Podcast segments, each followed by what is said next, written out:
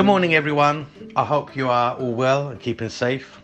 Today I'd like to talk about teenagers, and I think it's a very important subject because they need us as well as we need them. I feel that it's our job to enable them to go forward in life by giving them the belief through our skills, our knowledge and our experience, what we've learned from God, and we pass it down, okay? And I'd like to talk directly to the teenagers. I want you to step into greatness with the grace of God, okay? Don't lose hope. You was created with a purpose even before you was born, so stay close to God.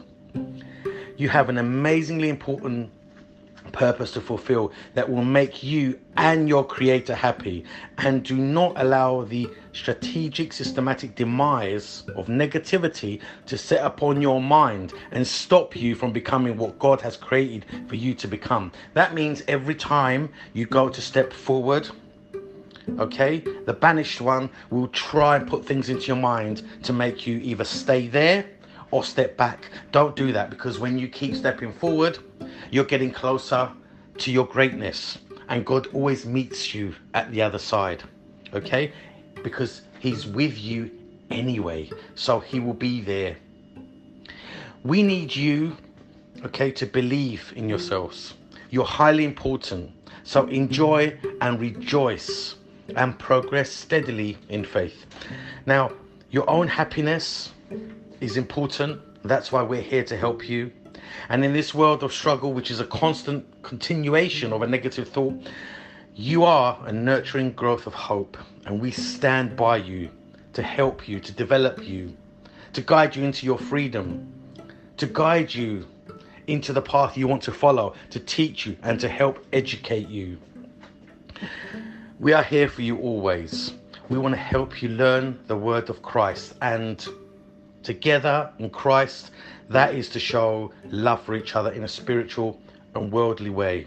So hold on to peace, and in the development of a God-created mind, you will understand just how great it feels and amazing it feels to know that Jesus loves you. So stay strong, stay in Christ. We are here for you, but most importantly, so is your Heavenly Father.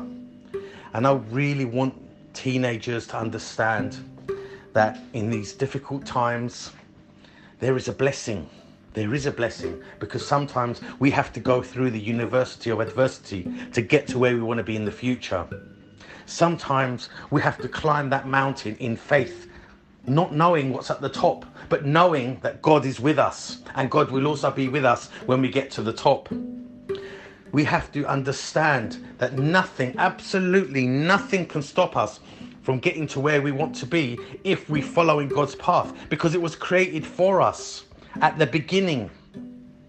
God wants you to achieve this, and the banished one doesn't. Therefore, if he is coming for you, trying to stop you, putting negative thoughts in your head, don't believe them. Because the reason he's doing that is because he knows your greatness before you do. Remember, at one time, he was an angel. He was with God before he was banished. Therefore, he knows your greatness before you do. You don't need to see your greatness from now, because if you did and God showed it to you, it might be overwhelming. It might be too much for you. So don't feel that you need to see it. Remember, God works in the dark, okay? And he would lead you into the light. And that's your greatness. So follow your path. Just continue. And don't be afraid to speak to people who can help you with experience and knowledge and the skills and the mindset to encourage you, and stay encouraged in the word of Christ. You are amazing. You have greatness in you, and you will get to where you want to be in the future if you stay in God's path, okay? So enjoy every second of your life. I mean, really enjoy the moment you're in, but be happy and make a choice to be happy. Don't make a choice to be happy in the next moment, because the next moment will come and go and you're still not happy. So don't do that. Just accept what's happening now, okay? It's a stepping stone to your greatness. Be happy Be grateful, be in love, be in peace. Choose happiness and encouragement over envy and jealousy. Don't be concerned about what the next person has, because what they have is what God wanted them to have. Okay? Imagine like you're living in a 2-bedroom flat and your friend from university is in a 10-bedroom house, mansion. You might think, I deserve that. I don't deserve to just have a Volkswagen Polo, for example. I want a Ferrari like they do. And you see, that is not the right way to think, because the reason God's given them that is because they can handle it right now. And maybe you can't, therefore, that's not your calling, that's not your time. And also, imagine the electricity bill they're going to get after 3 months. I mean, seriously, it's like $5,000. You know, and your bill's going to be like 300. So maybe $5,000 would have been a bit too overwhelming for you. So, you know, and so we mustn't always look at the end product. We must look at what went into it as well before they got there. They might have been working 20 hours a day to get there, whereas you was enjoying 12 hours a day beauty sleep. But that's okay, because your 2-bedroom flat is your mansion. It's somewhere that is going to look after you, somewhere where you can pray. It's all the same place. Okay, the difference is, okay, your bill is £300 a quarter. Theirs is 5,000. So don't be envious of anyone.